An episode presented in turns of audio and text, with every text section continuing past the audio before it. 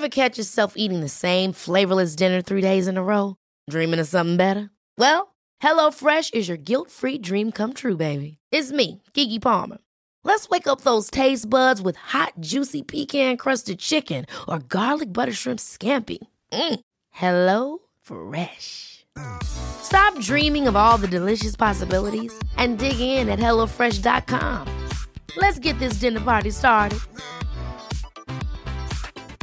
Jewelry isn't a gift you give just once. It's a way to remind your loved one of a beautiful moment every time they see it. Blue Nile can help you find the gift that says how you feel and says it beautifully, with expert guidance and a wide assortment of jewelry of the highest quality at the best price. Go to BlueNile.com and experience the convenience of shopping Blue Nile, the original online jeweler since 1999. That's BlueNile.com to find the perfect jewelry gift for any occasion. BlueNile.com.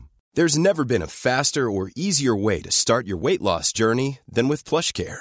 PlushCare accepts most insurance plans and gives you online access to board-certified physicians who can prescribe FDA-approved weight loss medications like Wegovy and Zepbound for those who qualify. Take charge of your health and speak with a board-certified physician about a weight loss plan that's right for you. Get started today at PlushCare.com/weight loss. That's PlushCare.com/weight loss. PlushCare.com/weight loss.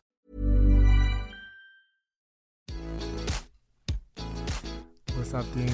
Zach, how you doing today, sir? Good, man. How are you? Yeah, really good. It's a good day. It's a good day. What'd you have for breakfast today? Ooh, today? Actually, today it was kind of a busy morning. I had the intention of doing my whole oatmeal. I was feeling it. I was like, today's an oatmeal day. Some days it's a smoothie day. Someday it's a bagel, hummus, avocado, sprouts, everything bagel seasoning kind of day. Yeah. Today I was like oatmeal. And then the morning, between the kids and stuff just kind of got away from me. So I had a banana and two oranges. Bananas are a good go. You can kind of take them with you. They're a good friend to have, That's good. If you just did a run or you need some energy or you forgot, you kind of skipped a meal. Yeah. Bananas are there for you. It's kind of go-to. And then of course it was the, I've kind of got this double routine. So I'm up early before everyone else in the house. And so I make a Four Sigmatic. Mm-hmm. Talked about my love of Four Sigmatic on the pod before. So I do that. That's my ritual with the cordyceps and the chaga. And so I sip that. And then, before I run out the door, I usually fire up, a double shot of, decaf. Espresso and throw it in the travel mug as a little Americano. But then I've got this Harmonic Arts 14 mushroom blend, little powder. You got the full spectrum what kind of mushrooms are there? It is not full spectrum. Oof. which might make it seem like it's not as good. But if you'll hear from our guest today about full spectrum mushrooms and it's not what you might think. Yes. But so I throw a quarter teaspoon of that in there and away you go. So that was the morning routine. Yeah. How about you? Were you toast, smoothie, cereal? What'd you get up to? Yeah, kind of. I love breakfast foods, but I'm never hungry in the morning. So my breakfast kind of starts 11 or 12 or 12:31, depending on the day. Yeah. So I usually have breakfast for lunch, but I did make I made a sea moss oatmeal. Oh, yeah. Which I think is a next level oatmeal. You kind of I took probably more than I need, what feels like a quarter cup of sea moss. And I mixed it in with my oats, and then I had chia and hemp and flax and throw some spirulina in there and what else? Some pine pollen and then some berries and then some bestie granola. Oof. And then some yogurt. Ooh, come on. I'm ready for some more. I could have oatmeal 3 meals a day. It's so good. Especially when you do it up like that. Yeah, it keeps me satiated. And I put all my favorite foodies in there. So I feel so good. It's kind of I kind of make my oatmeal how I make my smoothies. I just kind of put everything in it. Yeah. And then, kitchen sink style. Yeah. But it's all the goods. Have we ever talked about the doc Fruit Hunters? I think we have we? Oh, I don't know. Maybe with on the 10th anniversary, maybe with you and Ryan. Right. We might have with Bill Pullman. Is that his name? I don't know if we have, to be honest. It's this documentary because you talked about bananas and how they're one of the best snacks in the world. this guy, I think Bill Pullman. Was he the actor that was in Casper when we were kids? I'm so bad with actor names. This is going to be a theme forever. Like Casper the Friendly Ghost? Yeah, with like Devon Sawa or whatever his name is. Let's look it up. Let's check it out here. Oh, look man. Up Fruit Hunters. Casper. I'm looking up first if he was in Casper. And he was. Bill Pullman? I got the name right? You did? Yeah, yeah. So Bill Pullman, he's this like fruit hunter. He travels the world looking for exotic fruits. And he like... With kind of like the headspace of conserving them, because a lot of these spaces, like bananas, there's like hundreds of varieties of bananas, but a lot of them are going extinct because grocery only really supports one or two varieties. Right. So indigenous growers from different cultures have stopped cultivating like the bananas that are indigenous to the land because grocery doesn't want them. So he kind of goes on these journeys looking to preserve and conserve these like near extinct fruits, and it takes them all around the world. And part of it is bananas, and he just shows like these hundreds and hundreds of different bananas with different flavor profiles. Anyways, it's a super cool doc. It's kind of like half adventure meets conservation meets like fruit, which is kind of this like niche community. Yes. It's pretty cool. That's cool. That's my what's good this week. And that's, Bill Pullman from Casper. From Casper. But The Fruit Hunters is a doc. You can check it out. It's a real thing, right? From 2012. It and it's cool. The director, Yang Cheng, is a Canadian. Wow. Did not know that. Yeah. So there you go. Is it on Netflix or anything? Does it say? Let's see. I think I took out like the DVD of it. Yeah. Or maybe I rented it on the iTunes or something. I feel like it's a few years old though. In my head, 2012. I might have had a DVD. Were DVDs still a thing in 2012? I think the red box might have been around there. Let's see. It's so hard to tell without actually just going there. It might be on the Netflix in Canada. Okay. So if not, yeah, you could probably YouTube rental it or. Well, check out Fruit Hunters, and while you're at it. Look up Akeem Pierre on YouTube to watch his videos on how he harvests and cultivates sea moss. It's amazing. And uses it in recipes, right? Yes. He's a man of just pure joy and many a good video. His YouTube channel is next level. It is very good. And I've been listening to his podcast. It's good. They're like little kind of, a lot of them are like 7 to 15 minutes, just like one takeaway. Mm-hmm. And I'll kind of listen to him in the morning. And it kind of charges me up for the day. So good. Akeem Pierre. Yeah. Fruit Hunters. Okay, the last thing I want to tell you about before we jump into our guest and the conversation today is you always hear Zach and I talking about running on the podcast. Yes. We often talk about our corner of the earth here in Richmond, which is the Steveston neighborhood. Always sunny. Always sunny down here. So there's a convergence of a couple of our favorite things, running and Steveston. In the Steveston Icebreaker. It's an 8K race coming up very soon, January 16th. That was my first race I ever did. I know, yeah. A couple years ago. It was amazing. Yeah. And this year, I think you could really crush it. You're getting pretty fast. Thanks, Dean. Cordyceps, man. Cordyceps. Yeah, I think I'm going to go for it this year. I'm just going to like empty the tank and... You should. Go for broke. It's like if you're not used to running in Richmond, is very flat. No hills. And it's right along the South Dyke Trail. So it's beautiful running. Along the river. Right along the river. Starts and ends. It's an out and back. So 4K out, 4K back. It ends right in the heart of the village. Really great supported race. Steveston Icebreaker. You got to check it out. You can register online. Icebreaker8k.ca. So sign up and we'll hopefully see you there. Also, Steveston Run Crew has a team, so you can join our team if you want. You don't even have to be part of the Steveston Run Crew. You can just join our team because we love you.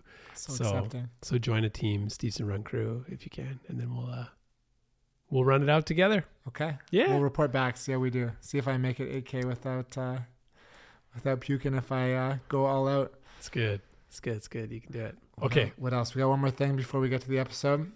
This week's sponsor, the Fresh Preppers, the Fresh Prep. Yes, we love Fresh Prep. Recently had an episode with Becky Brower from Fresh Prep. If you haven't checked it out, it came out in November. Be sure to listen to it. It's so much fun. She's great. And Fresh Prep is great. Yeah, it makes that mealtime stress-free. Builds confidence in the kitchen. Nutritious, delicious, everything you want in a meal. Yep. Family friendly. I just love Fresh Prep. I'm very passionate about Fresh Prep. So they're like an aligned sponsor. You know, we talked about this before. Get those mealtime scaries, getting stressed, don't know what to do. Who do you call? Fresh Prep. Fresh Prep. Yeah. When you're looking at that toast and it's not looking so appealing. Got all those ingredients in the fridge. Don't know what to do with them. How do they mix together? What spices do you use? Take that confusion, take that anxiety out of your cooking, and dial up some fresh prep. Make those meal scaries a thing of the past. Take them away. And look, you got lots of vegan options too. Loaded vegan bean fajitas coming this week. Yum.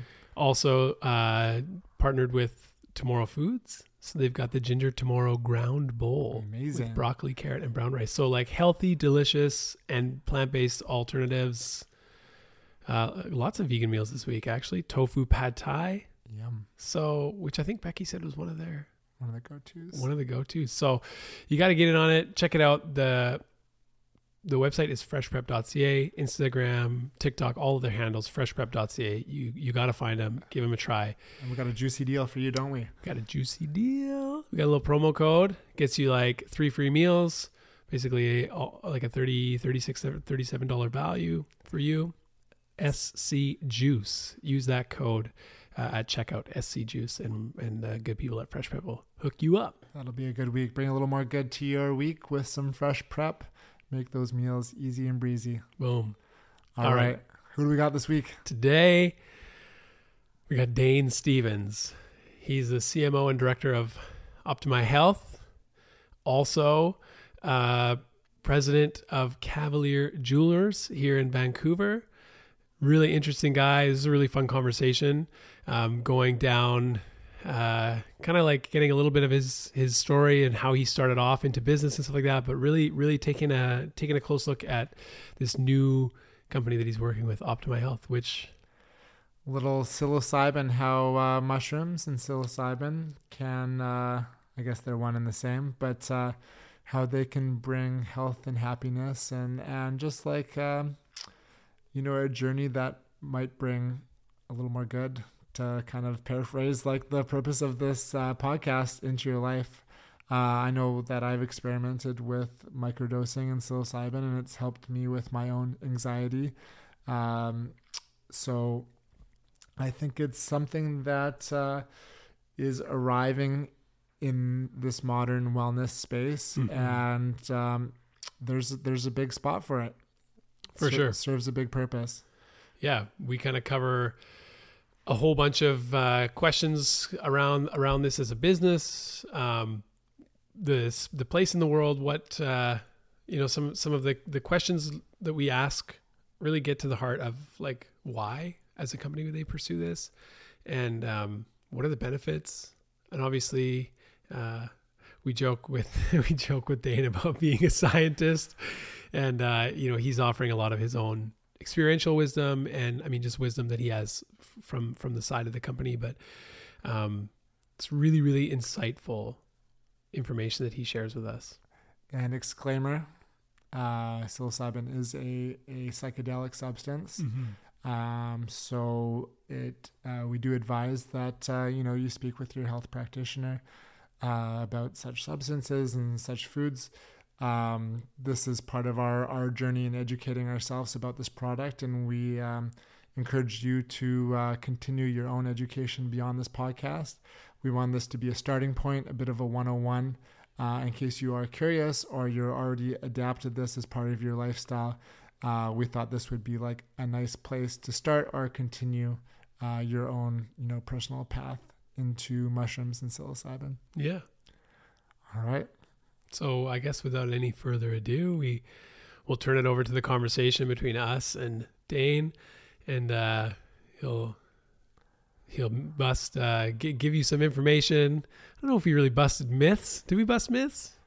We talked about like maybe myths some, like, and like perceptions. Yeah. Misperceptions. There we go. Yeah. So it's a good one. I invite you to listen in with an open mind and to. Yeah, check them out. Their website should probably be live. Yep. And so check them out at I lost it. I had it. There it is. Optimi. Well, he drops it in the pod. OptimiHealth.ca is their kind of business website, and then OptimiLiving.com. Right. And so, where can we find them on the old Instagram? They're on the Instagram. Are they on the Instagram? Yeah. LinkedIn, so. Instagram, and Twitter. You can check them out. Find them on the LinkedIn. Yeah. Optimi Health. So give them a follow. Check out some of their research, and you're going to dig this conversation for sure with our friend Dane Stevens. Here we go. All right, we're here with mushroom scientist Dane Stevens, mycologist, super senior scientist, red line anything science mycology related. No, just kidding. Dane Stevens with us. He's the chief marketing officer of a kind of new innovative company here in Vancouver, Optimi Health. Yes. Marketing and science are like the same thing, though. Yeah, right? That's right. Yeah. Telling the story and doing the work. So, yeah. Yeah. Optimi Health, a company I founded 2 years ago with some friends. It's been a kind of a busy 2 years to this point, but super excited to tell you guys about it. That's awesome. Ask away, man. I'm here. Let's get into it. All yours. We're glad to have you with us today, man. We're excited for so many reasons. One, we want to get into like some 101 of mushrooms, because I think it's something, if you're not already into it, you're probably curious about it or have a friend that's, been hyping it up on your group chat. So I think there's if not already a habit, there's curiosity. For sure. But before we get into the mushrooms, let's get back to your origins. Let's kind of rewind it back and figure out how you became a scientist. Right. I mean, you know what? For me, it starts personally, and I guess there's two stories. I guess my experience with not just psychedelic mushrooms, but functional mushrooms as well. And we were chatting just before we started. Cordyceps and lion's mane would be two that I use almost daily. Yes. And then I've had sort of a different journey with psychedelics that really benefited my life. And I think when things got really stressful during COVID, early COVID, you're not really sure, how to feel about the world getting a little smaller and, your community shrinking in a way, and, how that's going to translate with your relationships with a lot of people and work and what's going to happen. And so they've been really great just to sort of help you breathe and feel a little more comfortable with the new reality out there. Yeah. It's pretty wild how this last season was like, we're coming up on 2 years now, right? Like, it's not far away, 20 months at least. Yeah. And how, solutions and innovations around tech and everything obviously pivoted like crazy and took off. Expedited, right? Like it's I've read some, I don't know, it was early, like whatever, 5 months in, and like ran out of articles to read. Something comes out, and I don't want to say the exact year, but it pushes things ahead 5 to 10 years. Totally. Across a variety of industries. And you're seeing that with just like anything AI and the metaverse and all that crazy stuff. And then, just in our business too, and starting with, jewelry and how I got into mushrooms, but our jewelry store, Cavalier, like that, we pushed through a lot of initiatives to get into the more digital side of that business. And we don't do e-com, but everything behind the scenes, from building out our own app and for internal organization, and just taking, if somebody used to come into that store, we would take notes and file it and give them a piece of paper, when now everything's stored digitally through the app. And just customer relationship management took a huge step forward, but we finally had the time to actually do that. And, that was doing that. And then Optimi started to get a little busier, and things around us started to get a little more real. We were looking at, from the Optimi side, companies going public that were like, okay, wow, there seems to be an appetite. There's money to be raised to sort of fulfill what we thought would be a great vision and a dream to build and bring out not just psychedelic mushrooms to the greater, or get more use cases, I guess, from research to eventually patients, but the functional mushroom side, and having that time to read and listen to different, podcasts and books and talk to people in the industry. It was like, wow, there's something really here. So that space and that time to reflect was kind of the kicker. And it's been a pretty interesting journey. Yeah. It's pretty wild how we would look at this time historically and even in it and be like, it's been terrible. But then like the amount of innovation that has come out of it, right? It's been great for me, to be honest. Yeah. I mean, there's things that are horrible, and I've been super, super lucky. Like I'm not trying to, to look at it from a lens like, hey, well, you just got by, right? Like, you know, you have an opportunity to use your time, and it's really the most finite resource we all have. And mm-hmm. you know, that's a pretty old cliche, and it's probably from some other podcast that I was listening to. It's true though, like, you know, it's time and energy is it's all you got, right? And you know, using that wisely and making a choice to make the most of the time is something that you know, maybe it's not a decision I would have thought I'd, you know, looking at it from that lens. But, you know, for me, I think our group as a whole, at Optimi and Cavalier, really are, you know, using that time as best as we can, and we're trying anyways. Yeah. So growing up, young man in the mean streets of Ladner. Yeah. Did you have like a business spirit growing up? Now, I mean, looking at you now, you're a part of multiple businesses. A big part of the business community in Vancouver. Was that part of your ecosystem growing up, or is that something that kind of evolved as you grew? It evolves, and like my passions, I found what I'm passionate about through things that I don't like. And the jewelry side is, I'm third generation in that business. Yeah. It's kind of my first love. Like, I'll always be involved in that business at some capacity. You know, traveling and buying gemstones and diamonds and bringing them back, and you know, creating that, you know, that what happens to those stones after, and the second half of it. It's not just about the buy side and the travel, and I love travel and that aspect of it, but the business side and helping a client create an engagement ring and walk them through that process is pretty cool. And you love it when you're doing it with your friends, and then you meet a lot of cool people along the way. And so you carve out what you're passionate about within that industry. Tons of stuff I don't like. I won't say them on air here, but that's human nature, right? You're not going to love everything about it. I always struggled with when people are like, oh, I want to find my passion and then pursue it in a career. It's like, you got to carve that out.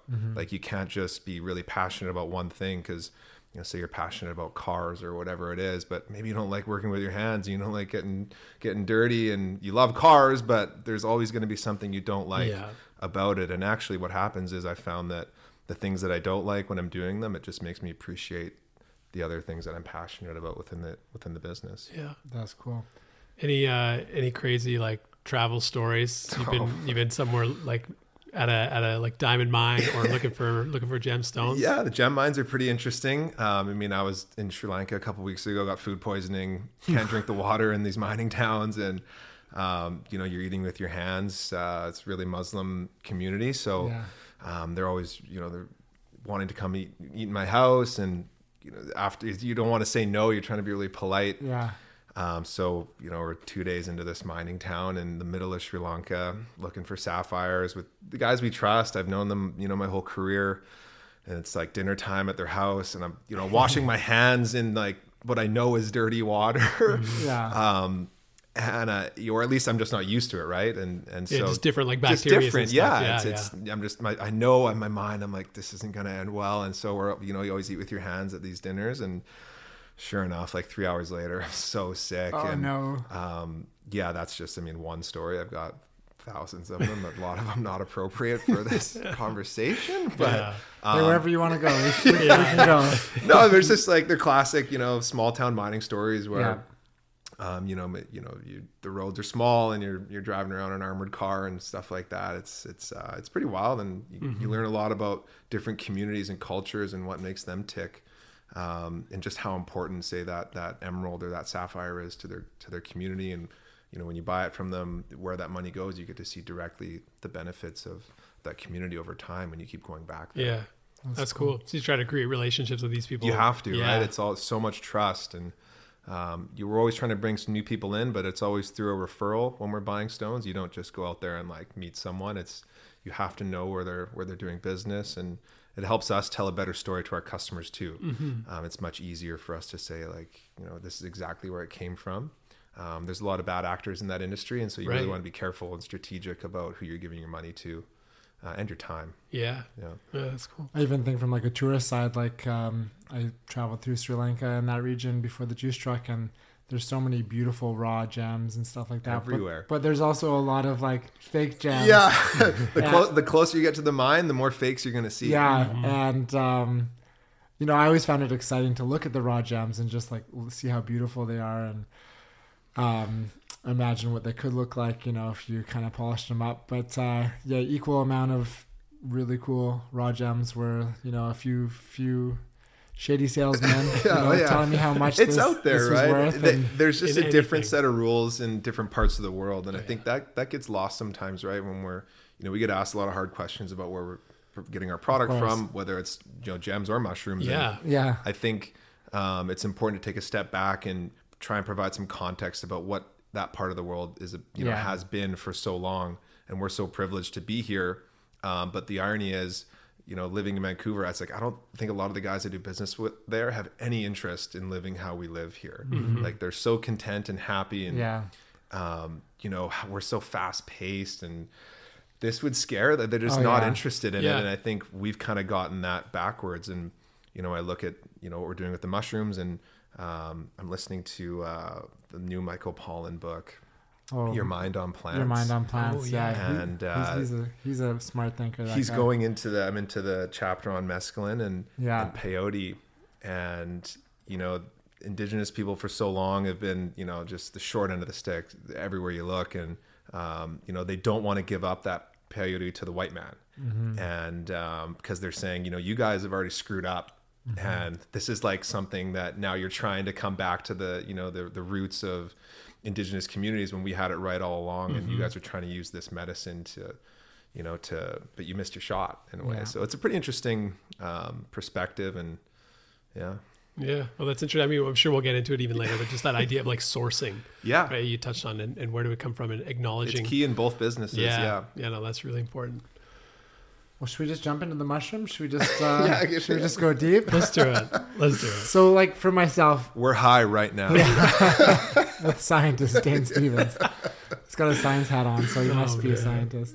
Yeah. If you are listening to this, he's the director of marketing. You know, so if we want some science background, he'll give us some resources. But for myself, like, I first tried magical mushrooms as. At that time, they were then coined more of like a hero's journey, a psychedelic experience, like a trip.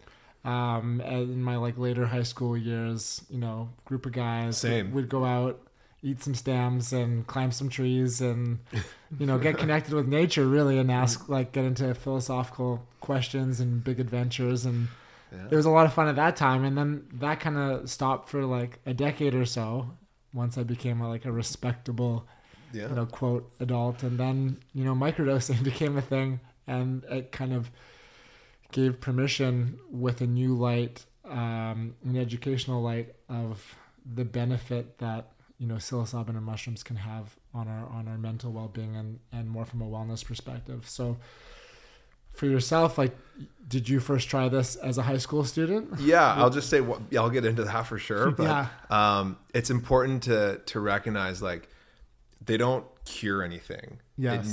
It's just could help. Yeah. And you need, you know, to continue a lot of, you know, you need still to exercise, and you need community, and you need, it's not just a magic pill in the form of a plant or in the form of a fungi. Mm-hmm. Like, it's still just something that is part of your life. And so that's it. Just for anybody listening, like, you know, mushrooms don't just cure PTSD. Right. You know, there's a lot of things that need to happen to get there. From my personal perspective, you know, I had the similar experience, like a bunch of buddies eat some mushrooms in high school, and they were like, whoa, like, I'm good for a while. You know, I don't need to do that again for a long time, and kind of had that hiatus, and just wasn't thinking about it. Yeah. And I think what I've learned with, you know, some of my peers, and, you know, we're all kind of around the same age, 21, no, I'm kidding. You know, in our 30s, and some of my friends in their 40s, you know, it's easy to kind of just race through life in your 20s. Mm-hmm. And I didn't really need any of that extra support.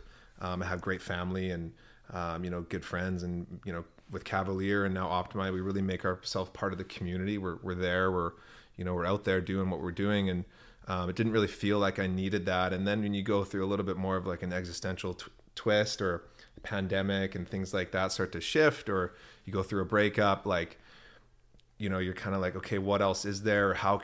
What else can I use at my disposal to sort of get by and get through? So yeah, that's kind of when I picked it up again a few years ago. Yeah. And did you, like, there's lots of terms around dosage, from micro dosing to I don't know. Yeah, there's and that's another key thing is terminology is really important. Like microdose would mean subperceptual, so you're not impaired, you're not high.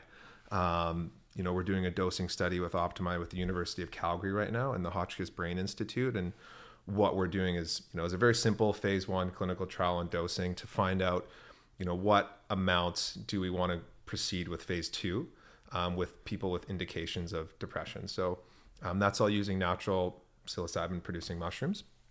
And so, you know, subperceptual, that's looking like, you know, 1/10 of a gram, something like that. Maybe 150 milligrams. Yep. Above that, like 200 milligrams or a Scooby snack, as the kids call it, nice. 250 to 300. Then you're going to maybe a little stoned, not for so long. And then but that's more into like low dose, like a low dose versus say a microdose. But people said all the time, like, I'm taking 300 milligrams or 0.5 grams. I'm like, you're high. Like, that's not a microdose. You know, so low dose, mini dose, and then macro dose. So a macro dose. Macro dose is like 3 to 4 grams. Okay. Like you're high. You should have. Grams, you should have somebody there. Yeah. To guide you and make sure you're okay and safe, and you have somebody to talk to. And then what about like the hero's journey? Is that hero's journey? That's kind of above that. Like, you know, you want to be.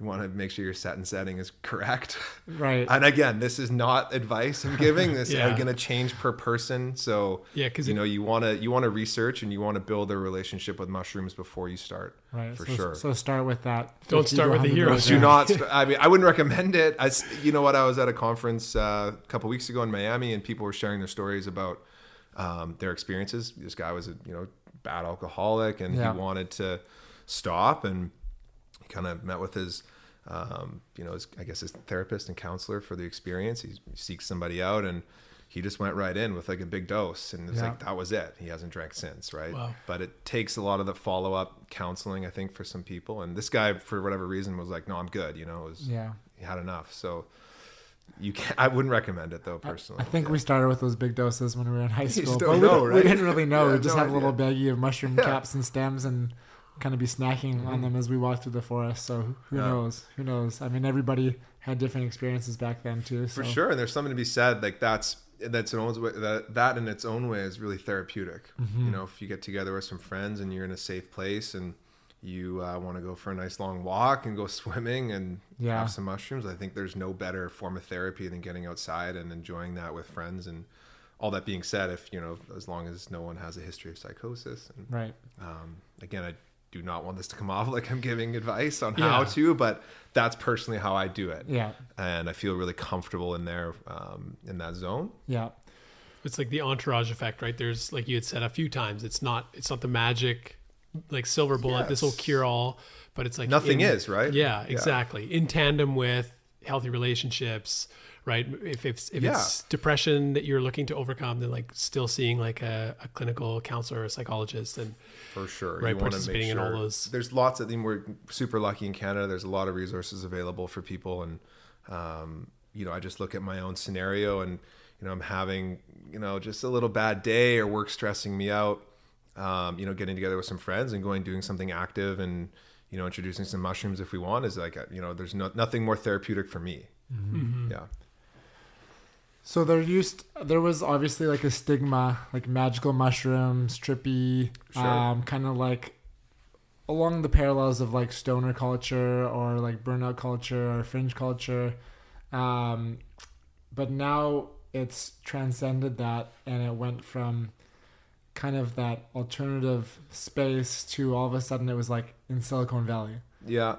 So how did it go from kind of this alternative culture to one that was like adapted by like CEOs, athletes, like a total different demographic of people than kind of the group that I perceived mushrooms with, like in those high school days? Sure. I mean, I think, the more education is out there, you look at some of the most famous musicians of all time. Like, I wish I could play the guitar like Jimi Hendrix, but maybe he's doing something that is enhancing that. I'm not really sure. So, I'm not the most you know, credible mushroom historian, but what my, you know, for everything I've read and just watching it sort of evolve and doing some, you know, well, a lot of reading, you know, when I think about how far it's come, I think that really has to do with education. Mm-hmm. And I think that our, you know, our society now, you have access to anything on your phone and you're like, wow, these things aren't so harmful. And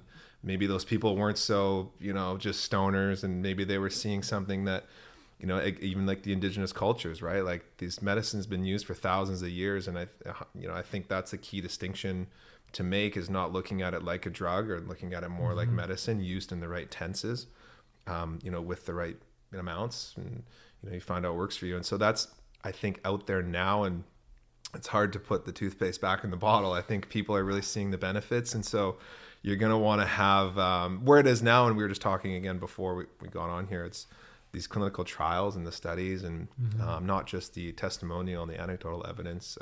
It really needs to be supported by science for things mm-hmm. to get approved by the FDA, or for you to have a framework of access to psilocybin, which is something we're really supportive of, is how can patients and people that feel like this is something that could work for them, go and speak with a healthcare practitioner or a doctor or someone that isn't necessarily prescribing it, but you know your body better than anybody. And if you're, you know, in contact with someone that can help you make that decision and you feel like it could work for you, I think that you should have a legal framework in place to go purchase, you know, pharma grade mushrooms. And that's the other thing too, is how much do you know you're eating? Like, how potent were the mushrooms mm-hmm. that you had? It's a huge fear that I think has just been like, everyone's got that fear. Like, you know, absolutely. I talked to my mom, did you guys ever eat mushrooms? She's like, yeah, I'm just so scared of it though. Like, how high would I get? Or, you know, talk to anybody. And even myself, like, we're all nodding. We're all like, yeah, like I went through that. So that's something that Optimize is driven to solve, right? Is consistent dosing with every mushroom. And that's why we built our facilities in Princeton the way we did, state of the art. You know, everything's controlled, humidity, temperature, HVAC is all like state of the art. And that's really the only way, by measuring all the inputs, that you're going to get a stable output. And so trying to get rid of that dosing anxiety is what we mm-hmm. call it. I love it. Is super important going forward, because that's how, you know, patients and people they're going to want that. You can't scale it unless you know what you're taking. And well, if you had like 150 milligrams one day and accidentally took a gram the next, you're probably not going to try it again. Exactly. And so, you know, our facility is set up with a laboratory we're going to test. People are already doing it. There's tons of dispensaries online, and even in Vancouver, there's places you can just go buy mushrooms off the street. So that is kind of, I think, going to be the old way. I think where we're at now, and understanding, you know, the quality of product that we want to put into our own bodies, you're going to want to make sure that you know what you're putting inside of you. Yeah. There's a parallel, I think, to like the way that cannabis was seen as like really this recreational, for fun. It was already rec forever. Yeah. You know? And that, yeah, exactly. And then now it's like, being used as a component of wellness, right? Mm-hmm. Not as a replacement for any one thing, but in addition to. And I mean, do you see a parallel in terms of the way here now in Canada, like it's legalized? It depends who you talk to. There's the biggest leaders in the space, like Compass and Atai, and those are more drug development companies. They're funded as such. They're you know, corporate structures are built that way. You know, they've got $1 billion valuations, sort of banking on in 8 to 10 years when their proprietary analog, you know, synthetic version of psilocybin, you know, that pill they want to give you, it has to fit through a prescription model. That's a model that I think a lot of people are scared of, and they don't really want to be a part of anymore. Like, you know, when you have the natural alternative, why would you take the synthetic made by, you know, that kind of company in that sort of pharma model? Well, can you talk about that a little bit more? Because it's one thing that we were reading with Optimize, all natural. Yeah. The all natural product versus analog or synthetic. So can you kind of just define the differences? And one of the other things that I was reading about on your site is that you guys are using like the whole fruiting body, and correct, that's like a point of difference as well. Yeah. So if we can just kind of like break down some of those points just for like a common ground of understanding. No problem. So sort of a lot of the key players in the space that have opened the door, and so there's nothing really wrong. Just want to say that too. Like that's their objective. It's a free market. Do whatever you want. We look at it from our perspective, and that's why we're all passionate about it. We look at the thousands of years of psilocybin use, all natural. You know, I don't know. I think that's going to be the biggest market going forward. You know, if people want to say, okay, you know, there's a better synthetic alternative, so an analog to what the natural is looking like on a chemical structure side, okay, maybe they take that. But I think at the end of the day, if you get that natural product, that's what you're going to choose every time. And so there's sort of this really big push. And actually, these bigger companies are lobbying against a decriminalization or legalized framework of access for patients, because that sort of opens it up more like cannabis, where the patient can decide where and when and how through a system that's put forth by the government. And that's sort of a regulatory framework. Right. Whereas the other side of that coin is more of a prescription model and a pharma-based situation. So Optimi prefers the natural, no surprise, and that's because that's genuine to our use, as a, you know, my use, and that's how I foresee myself doing that for probably a long time. But and then the fruiting body side of that, the question is that that's more for the function of mushrooms. So with Optimi, we've got lion's mane, turkey tail, cordyceps, chaga, and a variety of different capsules, as well as like a vegan mushroom protein powder, which is only using the top hat, like the stem and the caps of the mushrooms, so that the body, to make our extracts and to make our, fulfill our capsules and put in the protein powder. Whereas a lot of companies out there, they call it full spectrum mushroom, where they're taking all of the mycelium and the grain or the rice that the mushrooms are grown on, as well as the mushroom itself, grinding all that up and putting that into a pill. But what you're left with is like basically just starch or rice and a little bit of mushroom. So it's really important to make that distinction. And so we were doing our competitor analysis a couple of years ago. We're thinking like, where do we fit into this? And it's shocking how many are not actually selling you mushrooms. Right. Like, I'm not going to name any names, but a lot of the key players in the space, if you look at their labels, it's going to say full spectrum. It's obviously cheaper to produce it. Yes. And so they can have a less expensive product, but it's a way lower grade product. Right. I'm so happy you just taught me that, because often, like, I've been taking mushrooms for a long time, on a holistic medicinal sense, like the lion's manes and the chaga and the cordyceps that you mentioned.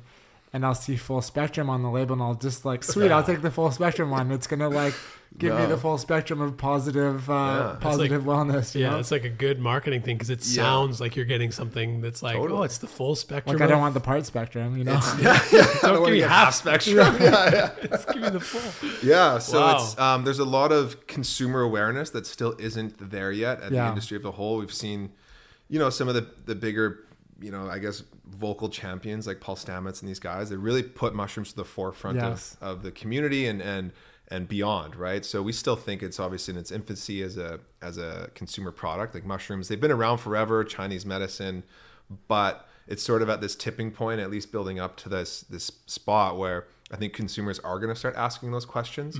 And so that's where we felt really comfortable and we could fit into that, and not just say we have a superior product, but we're actually telling the truth about what we're selling. Yeah. That's cool. Yeah. You don't have to wonder about what you're getting. What would I rather take, right? It's such an easy question to answer. Like, why would I go to market with something that I know is like not as good? I'm going to go home and look at all of the labels. You should. Of like a dozen of mushroom products are out mid-January, so I'll send you the suite. You guys gave me this beautiful bag probably. Well, that protein is looking, I was just looking at on your website, optimihealth.ca. That's so cool. I was like, that's kind of cool. The limitless vegan protein, chaga, reishi, lion's mane, turkey tail, and cordyceps. That's a good mixture. Good mix. Yeah. Honestly. So we will have, it'll be optimilife.com. This is, you've got the corporate website there, but it's complete. We just need to launch it. Small packaging issues from China. So that's kind of everything's kind of been delayed. Bit of a hiccup. Yeah. But that being said, So because the podcast world kind of lives, it's timeless in terms of when it launches. This will probably come out early January. So, okay, great. So your website will probably... Yeah, so buy it now. www.optimilife.com. There you go. Vegan mushroom protein. Yeah. Get your capsules, do your subscriptions, keep an eye on your local influencers. There you go. Look for that full... No, not that full spectrum. That fruiting body. Yeah. Only fruiting body. My God, it's so interesting. But I think it just speaks to, you were talking about earlier too, Dane, like the the kind of amount of knowledge that exists already. Like, it's been used in TCM for thousands of years. The indigenous people have been unlocking and using these mushrooms for wellness and health and, you know, all things for generations. And yet in our kind of like modern context, there's still a lot of stigma. There's still a lot of misinformation, sure, or just like a big gap of information. How do you see, like, Optimi? Do you have plans of like, we got to be educators. You know, we're building out so much content now, and it's been a really interesting ride when I look at the differences between building Cavalier for the last 10 years and sort of taking what I've learned there and applying it to this business. We are operating we're a public company, Optimi is now, and that was a way for us. We weren't going to do that. We were going to actually just, you know, stay private for a little while, eventually maybe do a direct listing on the CSE. And then the market got really hot, January 2021. So almost a year ago. And there became an opportunity to do an IPO. There was a lot of money running into the space. And so we took it, and it really helped us fulfill our dreams of building up, you know, our facilities to grow. So I guess, yeah, first and foremost, like, Optimi is a, you know, purpose-built mushroom cultivating company with a nutraceutical line, as well as focusing on clinical trials and research, because we're going to want to be the educators and push that science forward ourselves, while keeping an eye on everybody, what everybody else is doing, and trying to incorporate that into what we are, what we're up to. So it's important to have all three aspects on the go, because they all inform each other. So what you're growing is going to, or what you're selling is going to inform what you're growing, and what you're growing, you're going to want to test and make sure that it's, you know, of a quality that you'd want to put your name behind. You know, just from my own perspective of, you know, being in business in Vancouver, I'm happy to put my name on the homework. It just has to be what I would actually do.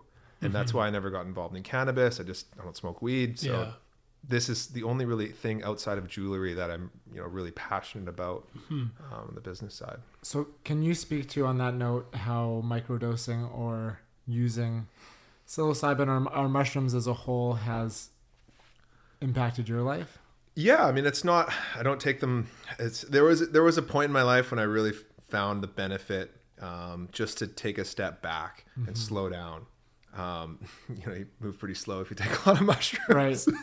Very slow. But yeah, it just sort of gave me a reset. And I don't think it's any, you know, people maybe listen to this, it's any shocker or surprise that when you're doing psychedelics, or you're on mushrooms, or, you know, whatever it is, you're just more aware of nature, and, you know, the plant can breathe at you, and you're just taking a step back and evaluating your life. And you know, I look at all the things in my life.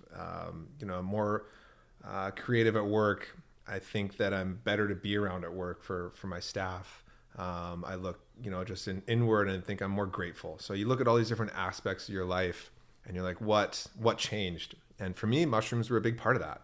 But then it also takes, you know, you have to still do the work. You can't just be like, now I'm just better because I'm taking mushrooms. It's like, doesn't really work like that. You have to, but they can help you put you in that mind frame. Right. And so for me, I found that really beneficial. I found my output was better.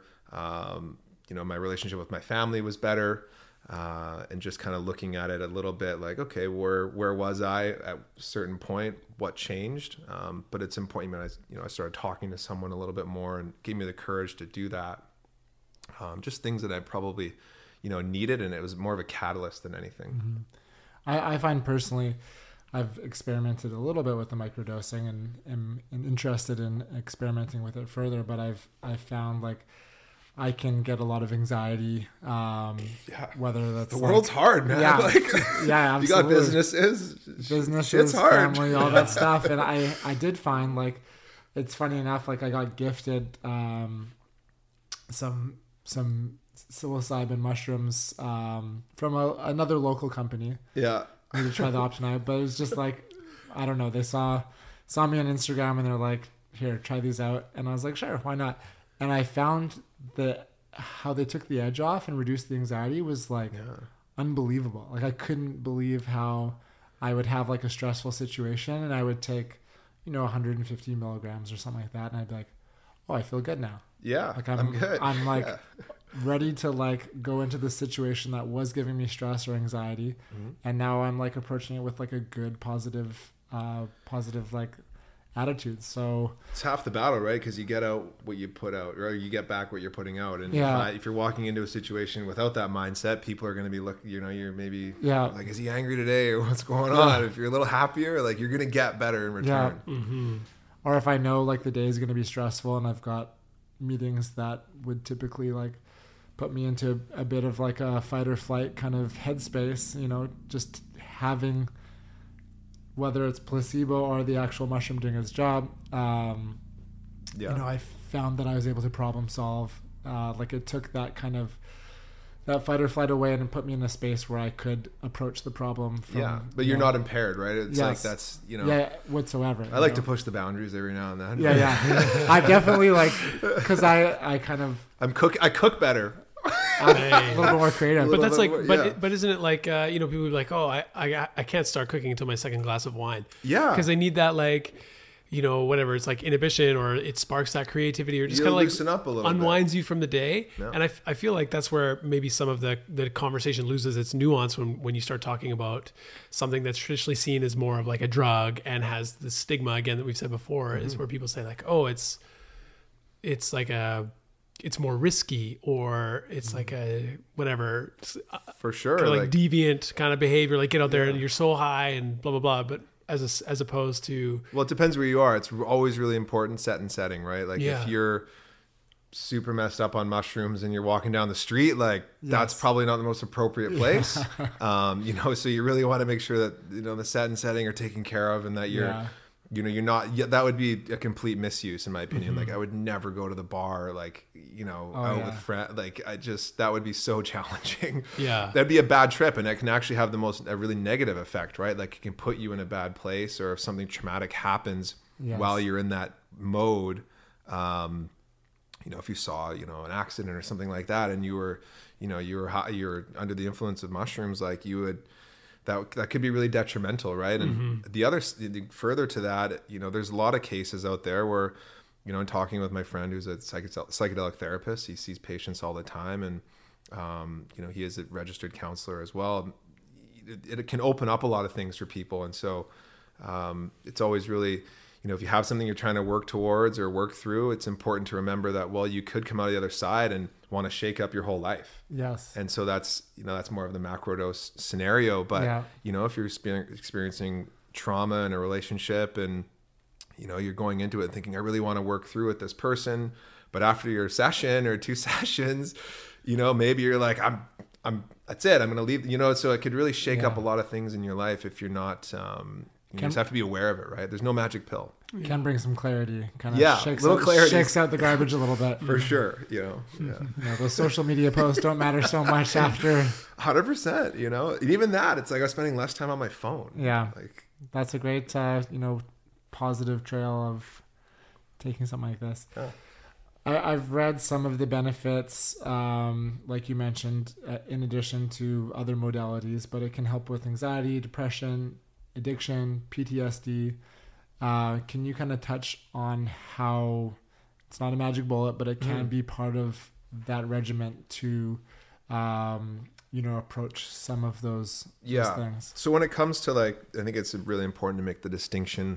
You know, I wouldn't consider myself, and you know, most of the people that I've ever done mushrooms with to have, you know, a lot of those really serious disorders. So I think there's sort of two camps, right? And they should be able to coexist. Mm-hmm. And it's something that I hope, you know, the government and whoever is going to, the powers that be going forward, consider, right? Like I think there is a really strong case to be made for adult use or intentional use. I don't want to use the word recreational, but similar to how cannabis is used now by a lot of people, and it's really safe, and you might get really high for a long time, but you know, there's really no, it's not like heroin or any, it's just not even the same league, right? Mm-hmm. So I think it's important to make that distinction. If you do have some of those, you know, issues and conditions or disorders, that you do consult with someone first, right? You definitely want to make sure that you understand how this could impact you if you have this issues. So now, would there be like a screening process for if I were to go onto your website We don't sell to the public. Like, okay. you can't buy. We don't sell psychedelic mushrooms. We strictly are set up and going through the licensing phase right now with Health Canada to be a recognized. It's called a dealer's license. So we're almost there, and it's a milestone that we're actually, by the time this comes out, maybe we have it, and so that's sort of what we're set up to do. Now there are, I think it's around 50 Canadians now that actually have an exemption to possess mushrooms. Cool. And so what they're doing right now is it's a case-by-case basis, which is a really inefficient and arbitrary way for, even for myself, it's like, I'm anxious, this helps me. That's no less valid than, say, someone that actually, does have real issues. If it helps you, you should be able to access that medicine as you please, right? There shouldn't really be any barriers. And how it's set up right now is you fill out all the paperwork with Health Canada. If I want to get an exemption, it's called the Section 56 exemption. That goes to the health minister. And the health minister, who at the end of the day is an elected official, is the one that's saying yes or no, or saying provide me with more information. It's like, that's super inappropriate to me. I think that people should be consulting someone they trust, who knows them and knows their medical history, to say, okay, is this right for you? And if you have a history of, say, psychosis, like, that's a number one thing where it shouldn't be, so there's that all really boils down to education, both from the regulatory side and from, patient care. Right.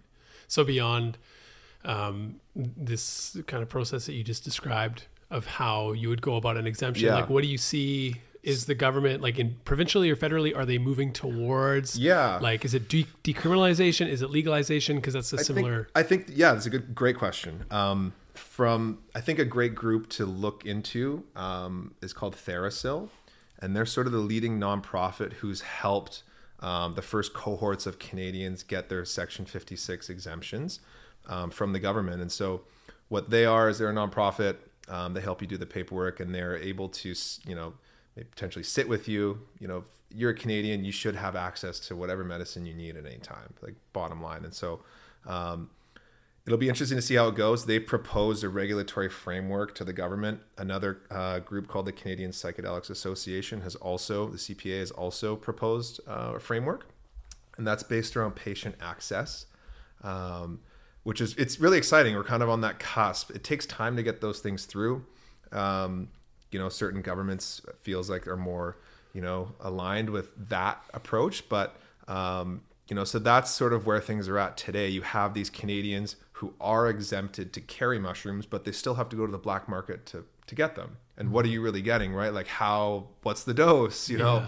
So that is another reason why I think Optimi, is I feel like I'm pitching, is well positioned, because we see that need, right? And if I was a patient, no matter how big or small, or how anxious I was, I'd want to know that I'm getting it from a place that is above board, that's paying taxes, that knows what they're doing, rather than black market. And you just don't know, right? There's microbacterial contamination. It's just Do you guys think that, as Dean mentioned, like, do you think decriminalization would happen with legalization? Yeah, I think decriminalization, that's more of like a resource question, it seems like. Like the government, whether it's provincial or federal, they're putting a lot of resources into things like that maybe don't need that sort of attention.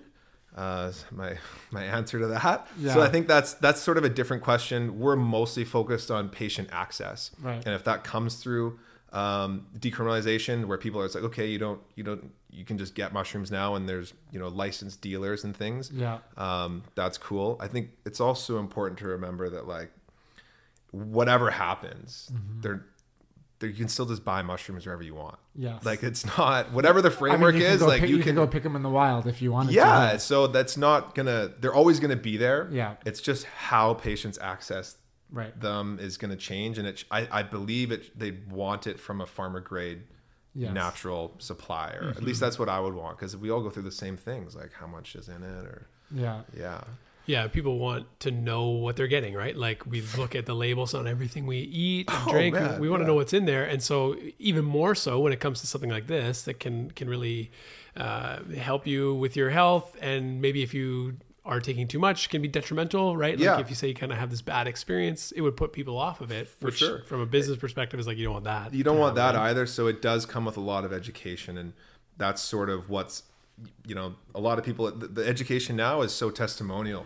It's like, well, what does it actually do to you and your brain and your, you know, your blood work, and what are the, you know, what are the things that it's actually solving within you, how to measure that. Everyone's different. Everyone's going to have different doses that's going to be required. You know, like the early people with cannabis were getting, like I said, they were like 10 grams a day. It's like, wow. Like I believe you.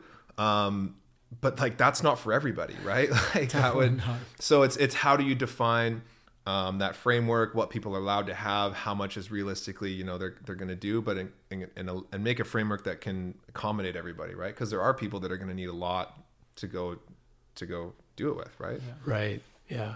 I mean, can you touch on too? Like, I know obviously not with scientists, notwithstanding, sure. Yeah. But like in terms of, you know, these things are considered illicit substances still, like, for some reasons. Yeah. So how do you like start to offset some of the things where people say, yeah, but how do you know about the risks associated with it? Whether things like you'd mentioned before with like pre-existing conditions, which isn't necessarily the mushroom itself. It could be very much just like the person and their own physiological makeup. Right. But how do you start to like mitigate against some of maybe the naysayers or people who are like, yeah, but it's like pretty dangerous, or what about protecting kids? They're right a lot of the time. Like they can be really dangerous. Like if you ate them and went driving, like that's dangerous, right? And I think it's important to remember that in our society, we've got alcohol, which is, in my opinion, the most destructive, you know, thing out there. Right. Mm-hmm. And, I think that people, you know, and when I say to people like, oh, that's, you know, psychedelics, that's drugs. Right. And it's like, well, you know, maybe, but I disagree. It's plant medicine. It's natural. It's from the earth. You know, obviously LSD and other things like that are synthetic. But it's important to remember like how it made you feel. And if you're always speaking from a place of honesty and you can genuinely say this, something has helped me, like who are they to really go against that? And, you know, I think that people underestimate that if somebody wants to do something, they're going to do it. Mm-hmm. And whether that's, you know, underage drinking when you're in high school, or you want to eat the mushrooms when you're like, whatever, like humans are going to do it, whatever, or however, and whenever they want. I think it's our job to, you know, people working in that industry to provide everyone with enough education and whatever side of the fence you're on. If, you know, I think it's kind of, you know, I just, the days of people being like, those are drugs, those are bad. Like that's definitely on its way out, because now there actually is going to be some science to support that. Like, you know, even my own parents, you know, I think they've read a lot of articles and stuff. And I was like, hey, I'm going into the psychedelic mushroom business. Yeah. How was that conversation? They were like, oh, okay. Like we trust you, you know what's going on, but you know, I had to send them some articles and be like, this is some of the cutting edge science. And it's a much easier conversation today saying like, you know, Johns Hopkins University is leading this, and it's getting a fast track exemption from the FDA because it's showing so much promise as a treatment for depression. Oh my gosh. Like that's an easy article for someone to read and be like, oh, okay, I get it. I should look at it a little differently. You'd be pretty ignorant to read that and be like, yeah, still drugs, you know, like, what are you talking about? As opposed to like all the other synthetic things that people are taking for those SSRIs, same issues. Prozac, like those are really, you know, not great. If there's a natural alternative, why would you continue down that path? Mm-hmm. And, do you know anything, is there like risks? Have there been studies that you're aware of like, microdosing or taking low dose psilocybin? Microdose is the SSRIs? Least. Not that there has been one study. I don't have it up top of me here, but and shows some it's as good for some people. I should look it up and maybe you can link it after. Yeah, we can add it in. Yeah, there's microdosing has the least amount of studies because there's issues there, like the patient has to take the controlled substance home. Yeah. So how do they legally do that? Or if they're going to show up all the time and you got to take all these different, it's just, we're going through it right now with our own dosage study, and we put together a really comprehensive outline for that. I mean, there's work to be done, right? Tons of work to be done, right? Yeah. And so that's kind of, that's the fun part, right? Like we're at the frontier, and that's what's so exciting. Well, one thing you touched on was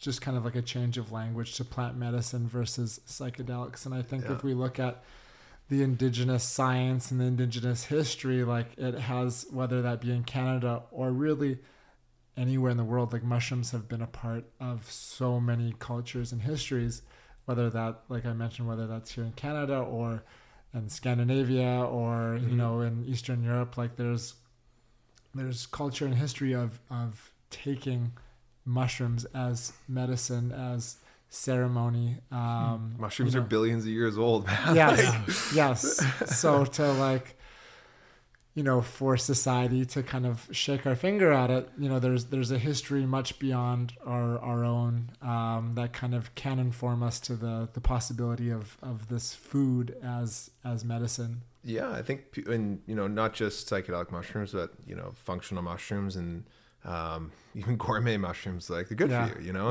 and, you know, I give people more credit to see through the BS from someone saying, you know, this is the war. We saw the war on drugs, like it's not a thing, right? Like that just didn't work. Yeah. You know, and it's sad to see how it's all transpired, especially I would say the States more than here, but, you know, just looking, taking a step back and being like, okay, what are the most harmful things in the world? Is it like, you know, using mushrooms responsibly or with the, you know, the help of a therapist and to get over trauma? Like that's sort of a totally, in my mind, if you're prepared for it and you don't have a history of psychosis, and there's things that, you know, like I believe that humans can make that decision for themselves most of the time. And, you know, just taking a step back, it's like, why are we trying to suppress things for certain agendas? Like it's, you know, humans are going to figure it out. We're on the path. Absolutely. Yeah. And if we're going to, like you mentioned, like, you're going to get your mushrooms or your cannabis, you might as well make it safe. Yeah. And why not? Yeah. Do it in a way where people can, you know, apply logic and education and safety rather than like some back lane deal. For sure. Even the function of mushrooms, like, you know, get all the testing done on the fruiting bodies. You want to make sure that what we're selling is, you know, as advertised. You can't really get away with saying something and not having it, like, you know, deal with in the jewelry industry all the time. You got to stamp your gold, you got to make sure all the paperwork's there in origin. It's really no different in mushrooms. You want to make sure that what you have is people are going to look at the juice all the time. They're like, was that really celery in that? Is that synthetic or what? Analog celery. Can you imagine? We talked about it like a little bit earlier in the convo too, about, you know, going to these communities with Cavalier and sourcing the diamonds like through relationship. So what's the process with you guys for like sourcing or growing the mushrooms that you're going to be using in these?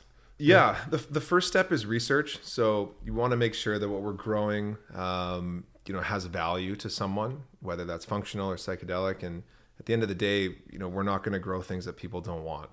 And that's the important thing to remember. It's like we see the market, we're taking part in that market, functional and speaking more to there as well. You want to make sure that what you have has value and, you know, do your history, do your research as much as you can. We don't expect ourselves to know everything. I think that, you know, we're people coming into this for the last few years and we've developed a passion for it, something I was touching on earlier. And, you want to make sure that you're doing it the right way. And so if you can travel around and talk to different communities, like we haven't had the opportunity to do that yet. It's something that I really want to do. And, connect with maybe some people. And I know that indigenous communities are very protective of certain things as well. So trying to do it in the right way and just being open to feedback, right? You can't just say, hey, this is what we're doing and we're going to try and we read some things and this is how we're going to do it. It's like if someone approaches you or sees an issue with what we're doing, like we want to hear what you think. Yeah.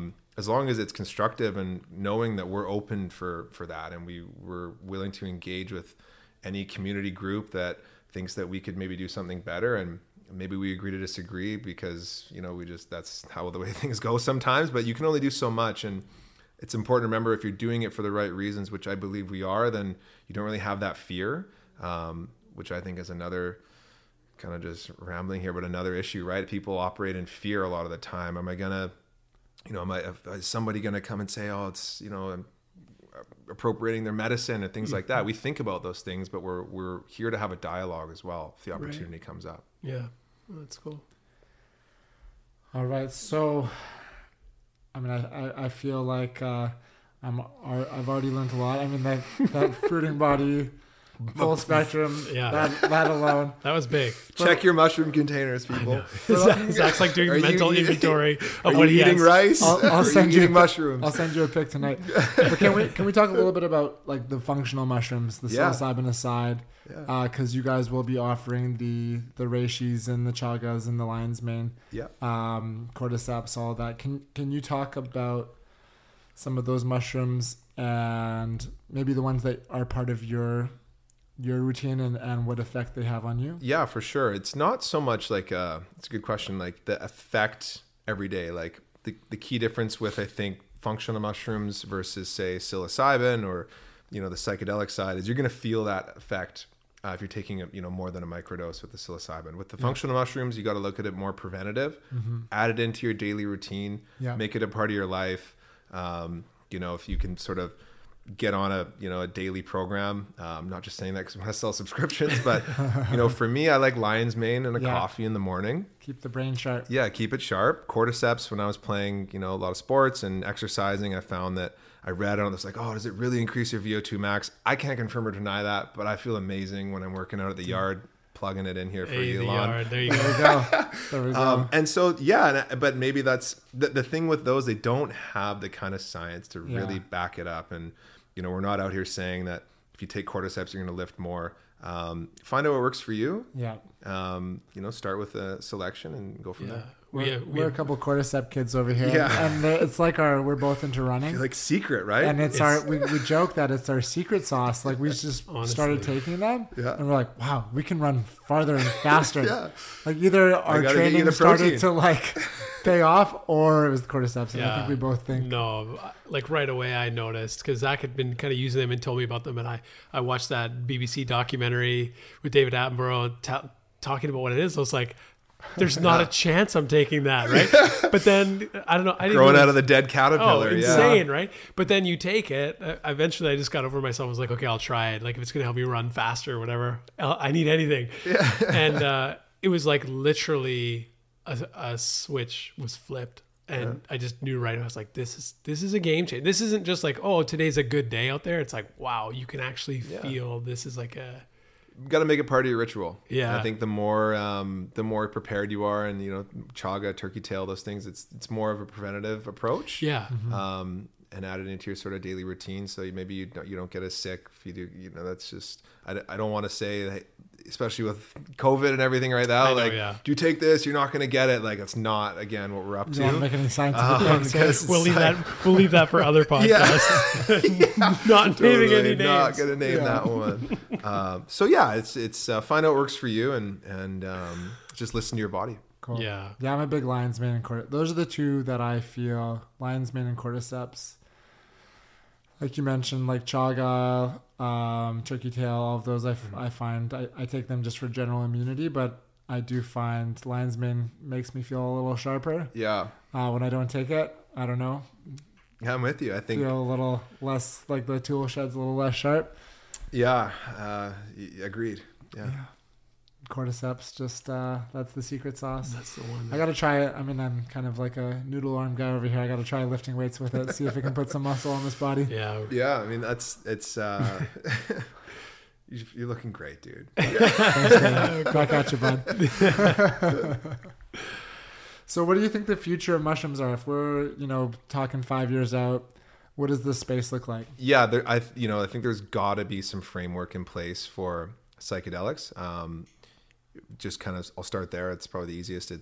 I can't see a future that continues with this many people being this positively affected, where they can't have proper access to what they need. I think that would be a complete failure by whoever's in charge to not consult with the groups. And, for us, it's, we're really supportive of that. And I think that Canadians deserve that. I think that, taking a step back and you think like, why can't you have something that helps you no matter how big or small that is? And so I think it'll take some work to get there, but, if you're working in the best interest of the patient and the person, it's a pretty easy cause to get behind. So I'd encourage people to look at what Theracill's up to. They're doing a great job. They're sort of at the forefront of that push. And, that's sort of that side. When I think about mushrooms in general, In the functional side, I think we're sort of just at the tip of the iceberg. We're working on a lot of innovative products, dehydrated products and things like that I think we're really excited about that are have a greater use. I think that mushrooms are now becoming this thing where you can introduce it to any part of your life or any sort of food and feel good about what you're putting in your body. So I do see that to be sort of the future of innovation on the functional products as well, which is really, again, one of the most exciting parts, because we've got a great team at Optimi that's pushing that forward. We're always testing new things. And so that's sort of 2022 and beyond is, we have our core capsules and protein and what we kind of launched with, but how can we make mushrooms more accessible, whether it's chocolates or gummies, and sort of taking that approach to make it more of a household thing, and just hit all the demographics, right? I mean, that's cool. Well, I saw in New York at Times Square or whatever, there was the first ever psychedelic mushroom. I don't know what I'm trying to say here, but it was on the big screen. On the big screen, yeah. Double Blind magazine and Rainbow and a few others. They teamed up and they had this major psychedelic ad, which was apparently the first psychedelic billboard of that sort in history. I think the future in anything, the future is going to look like how we want it to look. Yeah. And I think putting that power into people is something that's really important at this stage, and creating that educational base is what's going to push things forward, because they're going to understand more what the benefits are. So are there some and the negative effects too, right? And just kind of building out what's appropriate for future use. Of course, yeah, that's great to see both sides. So if people are wanting to educate themselves further and learn about mushrooms, other than listening to this podcast, are there resources, books, podcasts that you can? I think Michael Pollan is a great place to start. Yeah. How to Change Your Mind, and then the new one, Your Mind on Plants. Yeah. I think that Paul Stamets has some great articles, and you can sign up to these magazines, Double Blind magazine. Yeah. There's a bunch of different ones out there, and just get familiar with them, and build a relationship with the mushroom if you can. Yeah. There's no better thing than I think some really light firsthand experience, and just make sure that you're doing it with people that you trust. And I'm not promoting do that. I'm talking about the functional mushrooms. Have you got into the foraging side or that side of mushrooms? Would love to, yeah. I know there's my friends have done it. Tofino up Cortez Island. Yeah. It's super cool. Yeah. Yeah.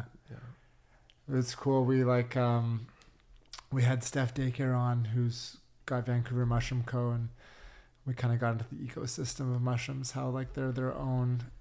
It's their own kingdom. Yeah, you can get really deep into those rabbit holes. Yes, yeah. Mushrooms are the world. Are the world. You know what I mean? I think it's important too to just make sure that you're, whatever you want it, you can get as far into that rabbit hole as you want. And so just be mindful. There's other things in the world as well, jewelry.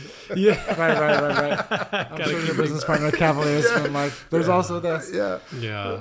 Well, cool. I guess a few more questions, and then we can wrap up with some rapid fire. Whatever you want. Yeah. Mushrooms aside, one theme that we've had on the podcast in the past is working with friends. Sure. Yeah. And you've got two businesses where you work with your pals, and it kind of is counterintuitive to a lot of business advice. They say don't work with your best friends. Don't work with your.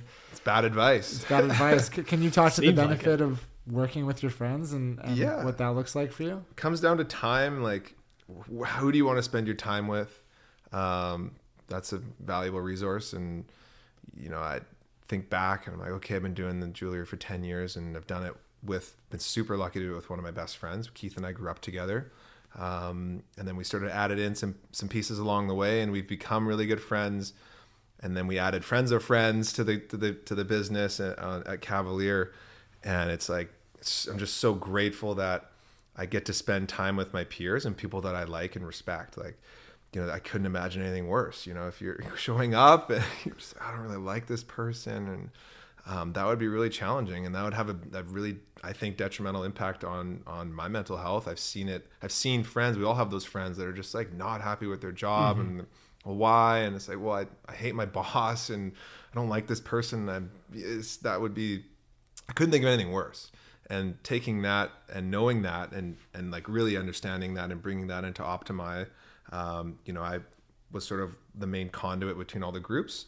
Me and the other founders, we all knew each other, but I was the one that sort of helped everyone kind of get a little more familiar and be like, I know everybody intimately. Like I've grown up with pretty much everybody involved, and now we have a CEO, but he's really sort of the newer guy in the team. And but he's obviously a welcomed addition, but we went through and made sure, okay, was this more of a cultural fit? And obviously he could do the job of all the last candidates. We knew Bill could do it, but it was like, well, we got to work with this guy every day. So is he going to be, part of the family? So exactly. Yeah. And so far so good, but yeah, I couldn't imagine anything worse than working with people you don't like. Mm-hmm. Yeah.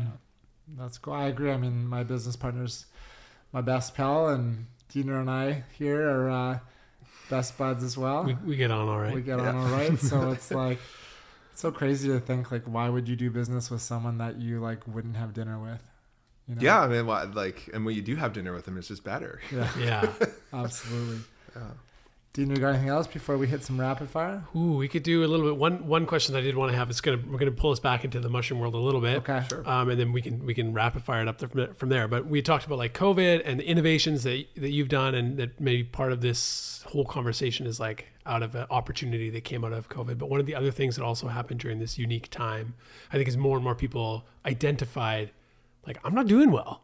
Yeah, I'm really struggling, and I think that the rates of people like, whether it's telehealth, Zooming with a practitioner, a psychologist to speak to, whatever it might be, therapist, or taking antidepressants, right? Mm-hmm. So we've seen this big spike, and I know a few people who have taken antidepressants and then noticed all of these other side effects and things that are happening.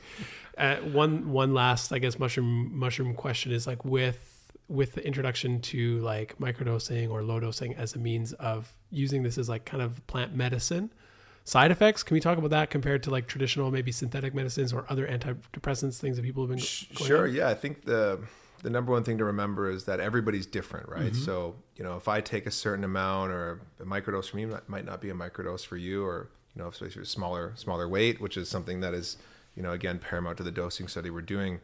And I can't really speak personally to the side effects of, say, SSRIs or other antidepressants. So I don't really have an experience there. But what I've heard is that they maybe aren't as prevalent when you're doing mushrooms. Yeah, it's more of like a, as you were saying earlier, like an uplift, or you feel like just a little more confident to go about your day, and sort of having that daily sort of boost, I think, just helps you get through certain situations, and you don't feel like, you're reaching for the bottle, or you just have a little more control. And that's just been my experience. And so it is important to remember that everyone's gonna have a different one. And I'm probably not the best guy to answer on the antidepressant side, but, you have your down days. And, I think at the end of the day, if you can, if you don't have to go for a beer or a glass of wine, or, there's just so many other things worse that you could do, right? Or if it's, it makes you have a better relationship with whoever you're living with. Like, those are all really valid ways to, to make yourself a bit of a better person. Really. Yeah. One thing we've talked about consistently is this idea of the positive trail. So I think even if you do take a microdose because you're having anxiety or depression, it might help you with that anxiety and depression, but it also might make you want to get off the couch and go for a walk and spend some time in nature, which will have so good for the brain and the body, right? You're kind of just like stacking those benefits. Yeah. So there can be a positive trail beyond that of the substance and the food. And I think that's different than like, I think it can be unfairly put into the same pot as cannabis and alcohol, but I think the kind of the trail effect of doing something like psilocybin or mushrooms is very different. Like, if I take cannabis, I'm more likely to want to sit around, watch a show, have a snack. I'm the laziest guy of all time on cannabis. I can't do anything. Like, same. That's why I can't use it. Like, if I have a pot, I am out. Like, same. I'm not a functional human if I take some cannabis. And alcohol, like, you're not going to go for a run or like be like, let's go have some beers and like do the grouse grind or like spend some time in nature. But if you take a little bit of mushrooms, you might want to go for a hike. You might want to go for a run. You might want to go like sit it kind of brings you back down to earth, right? It makes you, for me anyways, it's made me appreciate you know, just the little things, right? And when you're locked in your country or you're locked in your apartment, you're like, wow, that did a good job picking that couch, you know? That's a great couch. Yeah. Great balcony too. Good job. Nice view. Yeah. Wow. Super grateful that I have a view, you know? Right. Yeah, exactly. Absolutely. Rather than look at those people down there, you're like, they don't have a view. Yeah. I feel bad for those people. Wow. Can I bring them some treats? You know? Well, I think it definitely can be a gratitude part of a gratitude practice. Like, I mean, just thinking about how I've done it when I was younger and been like, wow, I really appreciate this tree. Or I really appreciate this like garden, you know? The first time I did it was with some buddies I grew up with. And I think we were in grade 11 or 12. And let's hear your first journey. I had no idea. My friend's older brother, I'll reserve his name, but he's like, you guys, let's do them, right? And we're like, okay. And we literally kicked the soccer ball back and forth, like howling for probably 2.5 hours. And then I had a conversation with myself in the mirror. Yeah. I was like, wow, so good to meet me. And like talked to myself for a while. That was pretty cool. Met myself. Cool. That was fun. Mm-hmm. Yeah. You know, go in. Like that's interesting. Yeah. Interesting. And so yeah, that was like my first sort of go. That's cool. Well, Mel Robbins kind of talks about this like thing of like high-fiving yourself in the mirror every morning and how that's like a good way to kickstart your day. So you're just ahead of the curve on that. Just doing that, yeah. Yeah. That's cool. Okay, travel. You know, we've been a bit more landlocked with COVID and you obviously travel with Cavalier. Yep. On a personal side, is there anywhere that you're like, once, you know, the gates are all open, that you're like excited to go explore? For sure. My gates opened. I as soon as I got my second dose, I was like, I'm out. So I left most of September in Colombia. I've got a couple of projects down there. We buy emeralds there. Yeah. Kind of always looking for new opportunities. Building a house down there with a partner. Cool. And so I was like, I haven't been there in basically 2 years. It was actually the last place I was before the pandemic. Yeah. And I was really eager to get down there, and it was his birthday, and I'm like, okay, I'll come down there and check in and just see what's going on. And it was just such a breath of fresh air. Like, you know, I feel like Canada is so serious, and that's kind of like I'm super proud to be Canadian, and I just when I was away, I was like, wow, you know, like we are really inundated with negative news and really serious place to live sometimes. So it was just good to get that perspective back. And since then I've been in Sri Lanka a couple weeks ago, Miami for a bit, Spain. Like I'm out. Dude. Going. Have you done any gem stuff in Nepal or India or anything like that? No, predominantly we work in Thailand and Sri Lanka and Colombia. Those are the main three. I've been super lucky to go to Myanmar a few times, and that's one of my favorite places in the world. Wow. It's really hard to do business there. There's a different sort of, you know, it's not as comfortable as office in Bangkok or Bogota. But that's like that's a place I would encourage people to go when they've got a pretty bad situation there right now with what's going on with the military government. And so I can feel it's going to be a while before going back, but yeah, I'd love to go like once a year. Yeah. And we've been lucky enough to travel to the mines there and see what's going on. And that's an amazing country. That'll be like, when I can really go, I'll be really excited to get back there for sure. Do you guys do any of your mining in Africa, or do you kind of stick to those regions? Nope, some stones. So we have partners in Sri Lanka that they're always in Madagascar or Mozambique. Yeah. And then some of the emeralds we buy come from Zambia, but it's just too far to go. My family used to go all the time. Like I'm third generation in the business, and that's kind of where it all started, was Africa and Brazil actually. Yeah.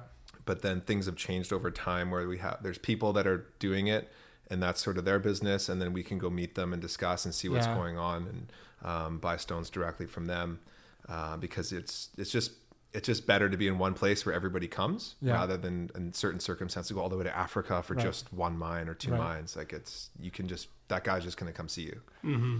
This is kind of a left turn, but I remember reading after the Blood Diamond movie came out, how people just stopped buying diamonds from Africa, and like these communities that actually had like sustainable mines. Yeah, like, that's the thing, right?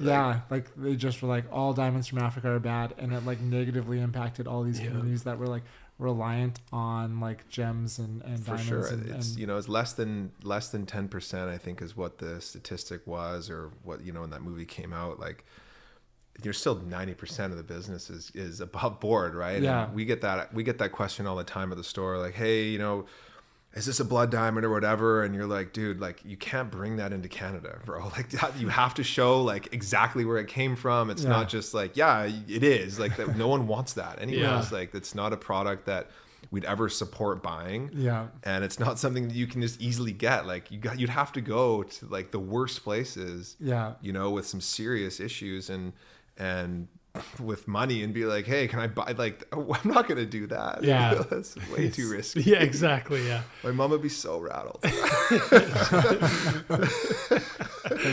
Like, psychedelics are fine. Stay away from those blood diamonds. It is cool. Stay out of Rhodesia. Like, of course. Yeah. It is cool how they both come from the earth though. Like, you don't necessarily see like the same foundation, but they do. Like, I'm with you. Like, I'm drawn to things that are, you know, from the earth that can, you know, I see firsthand how sapphire mining or ruby mining and emerald mining really positively affects these communities. Mm-hmm. And I'm seeing it now with, you know, how much psychedelics have meant to indigenous communities over the years. Like, I was just unaware. And, you know, it's really important to acknowledge all that. And that's kind of the exciting part. You know, this earth has so many cool things, and these are just a couple of things that the earth produces that I'm lucky enough to play with for my tenure on the earth, really. Yeah. That's so cool. Privileged to be a part of it. Yeah. Love it. You got anything else, Dina? I think we can rapid fire. Is there anything that we didn't ask, Dane? No, I'm good, dude. Yeah. I feel like I just put my life on a, on a plate. It's okay. We didn't get to the Latin lacrosse. No, we skipped that. Skip that chapter. We'll do that next time. Yeah. It's a good plate though. Like, if we got the Dane Stevens plate, we got some mushrooms over here. We got some like gems and crystals and gold over here. You know, it's like a pretty tasty plate. It's a good plate. I'm proud of my plate. Yeah. You know, a lot of time I used to not be so. You know, you just perspective, right? It's an evolution. Yeah. All right, so we like to wrap things up with a little rapid fire, just for some fun and some levity, and just some like quick takeaways for those listening. I'm nervous. So we can start with some fun ones and deeper. So we grew up around like the same timeline. Let's think high school. Like, what was your jam? Grade 12. Grade 12 music jam? Yeah. What are you getting down with? I don't know, man. Oh, that's a good question. Oh, The Strokes? Oh, nice. Okay, that's cool. Last night. That's a good song. Yeah. We all hit it. All perfect key. Perfect pitch. Yeah. Are we The Strokes? I think we should start a band. Is that us? Yeah. That's a good song. I like that. Okay. That was easy. That was an easy one. Okay. Yeah. We got into like books and resources for mushrooms, but just like general, whether it's like a book you've loved for general interest or like a business book, are there a couple that you have gifted a lot or that recommend just to like friends? One that sticks out is called Legacy by James Kerr. Oh, the rugby one. Have you read it? Yeah. Great book. Like, there's sort of the I think it's 7 what do they call them, like ways to be a part of the team, or their mantras, I guess. Yes. And I had the audiobook, so he's saying them in like the Polynesian tongue. It's like, oh, cool. When he says it, I'm like, oh wow. No, you're a rugby guy. I know. I got to read this book. You got to read that book. Yeah, it's why are the New Zealand All Blacks the highest, most winning? They've got the highest winning percentage of any professional team ever. Yeah. And there's only so many people on the team and the club, and so many people globally that play rugby. But why are they the best? And it's the culture of the team. And one of the lessons is, for me, that I took out of that book was always leave the jersey in the better place. So for me, I look at like my family, and I'm generational in the jewelry business, and how can I create maybe a better legacy for if I have kids one day. Not in the future, I don't think, but you know, if I did have kids, or any of my nephews or family member, if they were to take over the family business from me, would it be in a better place than when I got it? And so that plays into like every decision at the store. Like, you know, you just, level of integrity really is at the end of the day. Yeah. I love that. It's so good. Okay. You mentioned the yard. Great spot. Yeah. Great spot to get sweaty in Vancouver. Yeah. Great pumps. Favorite like lift. Favorite lift. Yeah. I actually, you know what? As much as I wear the yard athletic gear, I don't go as much as. It's a running joke. Like, I cancel all the time. It's good gear. Yeah, C-suite workout, couple lifts to get the hell out of there. Yeah. Or favorite like class or coach you could recommend? I love boxing. Like that's kind of been lately, just like a good release. Yeah. So I do, one-on-ones at All City Athletics. Yeah. Jordan Bowers, shout out JD. To Jordan. Yeah. Great shout guy. Out. I still gotta get my water bottle from there. I left it there. Like I took a class like the week before COVID shut down, and I sent him a note. I was like, "Yo, hang on to that water. It's like a big like Lululemon keep cold one." He's like, "Yeah." I think I saw that actually. Yeah. I'm like, Jordan's probably just drinking out of it. Yeah. So that would be All City Athletics is great. It's so close. I got like the Yards right there now. Cavalier. It's all right in the hood. All City. I'm such a convenience exerciser. If I gotta go 3 more blocks, I'm not going. Yeah. Yeah. That's why both of us are into running. You just lace up and go. Right here. Yeah. It's my favorite thing to do in a new city is run. Oh, yeah. For sure, right? Yeah. Netflix, documentaries, TV shows, anything lighting you up? Or top docs that have kind of impacted you in any sort of way? I watched Band of Brothers. Oh, yeah. You guys I finally watched that. That's good. My business partner was like, for 10 years, was like, this is the best show ever made. And I was like, yeah.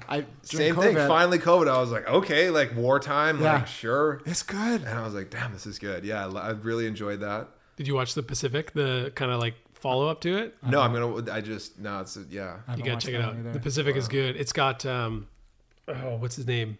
Shoot, he's the guy who played Freddie Mercury in the Queen movie. Oh, yeah, I forget his name. I just watched The Last Bond. Is it good? I haven't watched that either. I think he's the same guy. I can't remember his name. Anyway, he's in it. Amazing character. Nice. Yeah.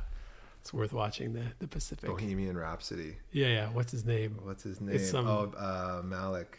Rami Malek. Rami Malek. Yeah. Yeah. I first saw him in that TV show. Oh God, I don't remember it. I'm so bad at like TV show names and actor names. We kind of played this like coder, like that would kind of like this rebellious coder guy. Oh God, we'll put him in the show. IMDb. Swordfish with John Travolta. Rami Malek. IMDb on the Google. There we go. Any like brands that you want to give shout outs to that you are near and dear to your heart? Cavalier. My companies. Yeah. I'm going to be selfish with the time. Yeah. Cavalier is pretty much, the only one. And then Optimi is my, cool. Very good. It's my girlfriend. All right. There you go. Side piece. You got a friend coming into Vancouver. First time they've been here. Where do you take them? Either to see or to eat? To eat for sure. You know what? Great dinner at Bao Bay on Friday. Oof. Back table. Bay. Yeah. Some friends, you're gonna feel like you're the cool table in there, Local vacation anywhere in BC that fits your fancy. Local in BC, Princeton, BC. You know, what a place! It's a great town, man. And we've really transformed the town. Like that's providing jobs in there. It's special. Makes you feel really good. I would say. Desolation Sound is like an incredible experience if you can get up there on a boat and do the thing. Yeah. That's cool. Sweet. Do you want to close us out, big guy? Yeah, we ask all of our guests this question, so we call our podcast A Little More Good, hoping that that's what we would create, inspire people to do. But always curious to know like that phrase, a little more good. What does that mean to you? A little more good. On a personal level, it's always like I could always do a little better and to push myself. A little more good could also, the second thing that comes to my mind is like for the community and like what is around you. And, I think I've been super lucky. Like I think I'm the luckiest guy in the world. And just with opportunities that have come my way that feel like I hadn't really had to push for them. So, I'm grateful for that and I could do a little more good. I think it's important for anybody in business or just recognize what's around you and maybe give back a little bit. I mean, we do ours. We don't like publicize what we used to. It just kind of morphed into we didn't want it to be like a look at what we're doing thing. Yeah. And because sometimes I think people can perceive you're doing something for this charity and it just we do it quietly now. Mm-hmm. It doesn't have to feel like marketing if you're doing it genuinely. Yeah. It just felt genuine, I think, it's at some level. And so we're always looking for different causes. We've got some that are close to the people that we work with that we focus on. And sweet. Thank you for your time. Anytime. I'm excited for what you're creating. I mean, you've been a community creator for a long time, so I'm excited to see where that path takes you and Excited to get some of these vegan mushroom protein. Like it's on your doorstep mid-January. All right, I can't wait. Yeah. Thank you for having me. Of course, man. Thanks, Dane. All right. I got that like Mario theme in my head, like do do do do do do do do do do do. Because Mario's like leveling up on mushrooms the whole time. It's true. That's like maybe the hidden agenda. Yeah. Super he took Mario a mushroom Brothers. And he like doubled, you know, he got life and he doubled in size. Maybe this is a conspiracy theory. Maybe their like original name was supposed to be the Magic Mario Brothers. But then they got shut down because of the magic and the mushroom. He was taking the macro dose for sure. Is it me or do these mushrooms have eyes? Yeah, and then he got on Yoshi, that like magical lizard thing, and ride it around. And definitely Mario's on a mushroom journey. It's true. That was our first psychedelic experience playing Super Nintendo. Super Mario, Magic Mario. Yeah. There you go. All right, Dane Stevens. Not Mario, not a scientist, but a great guy. Yeah, it was a fun conversation. He's got great energy and enthusiasm, as he even said, a passion for this, right? And really shone through. You can tell that he's, as a business leader, like he leads with passion. Yeah. Like a genuine interest in product and community, and I think those are the kind of leaders that we want to see in the business world. Yeah, and like really cares on both sides, from Cavalier and from Optimi, like cares deeply about the product and like the people involved with it, from sourcing to sales, like all in, right? You heard that through the whole conversation, which is cool. It's not just the bottom line, or it's not just growing a business, but creating connections with people through the brand on all sides. The consumer in me, whenever I like connect with a person and they speak so passionately about what they do, one, it makes me want to like support them, but two, it's like, oh, I want something from Cavalier, you know, like I don't even like, I got my wedding ring, that's about it. Maybe like a next wedding anniversary, I got to look for something for the wife or something like that. They've got beautiful stuff. Have you ever been to their store? I have been down. I know a few people who've gotten engagement and wedding rings from there. Their work's incredible. Beautiful. Oh yeah. And like the whole space, the whole showroom is like very cool. And their website has got like kind of shares like the transparency of the journey of the jewels and the diamonds, so per se. So I think that's a great way to kind of lead your business with full transparency, so people know what they're getting. Yeah. And then of course on the side of like mushrooms and growing a business and this new company in this unique time, but poised, I think, in a really interesting and probably positive way, right? To frame wellness, to frame health through the lens of, you know, what these mushrooms can offer people, as opposed to maybe conventional or synthetic versions of these mushrooms, or like other just like antidepressants and things that people have been taking that maybe have been helping, but with a host of other side effects that people aren't so thrilled about. So I'm really curious to see where this whole industry goes. Me too. Yeah. Me too. I think it's unfair to compare, but I think it's like kind of cannabis 2.0 in a way. Like I think cannabis was maybe like the gateway to like perceiving that other natural foods had a space in the wellness world, including psychedelics. I think the mushrooms are kind of on that cutting edge of this new wave of wellness, even though it is like an ancient practice. Yeah, what's old is new again. Yeah, just got to learn from that indigenous science and wisdom. I'm telling you, all the answers are already there.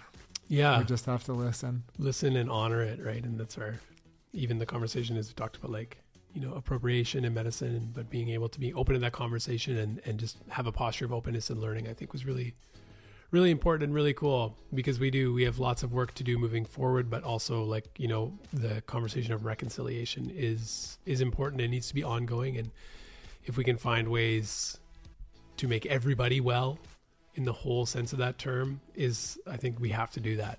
We have to do that. And so part of that might be giving credit where credit's due. And anyway, if you enjoyed the podcast, share it with a friend, send it to somebody that you think might enjoy it.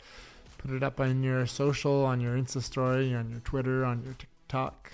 Yeah. You know, tell your mom, tell your dad, yeah, tell your sister. The other thing I got to say is, like, recently we've been getting more comments and feedback from people, just even on Instagram through DMs or comments, and it just can't let you know, like, how much that means to us to know that this work that we're doing is making a difference, whether it's just through enjoyment or you found something that was, like, enlightening or even helped you in your life.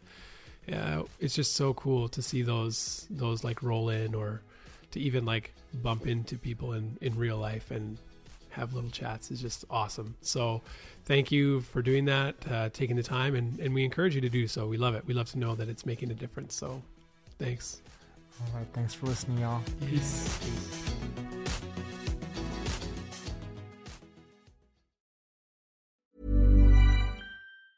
Ever catch yourself eating the same flavorless dinner 3 days in a row?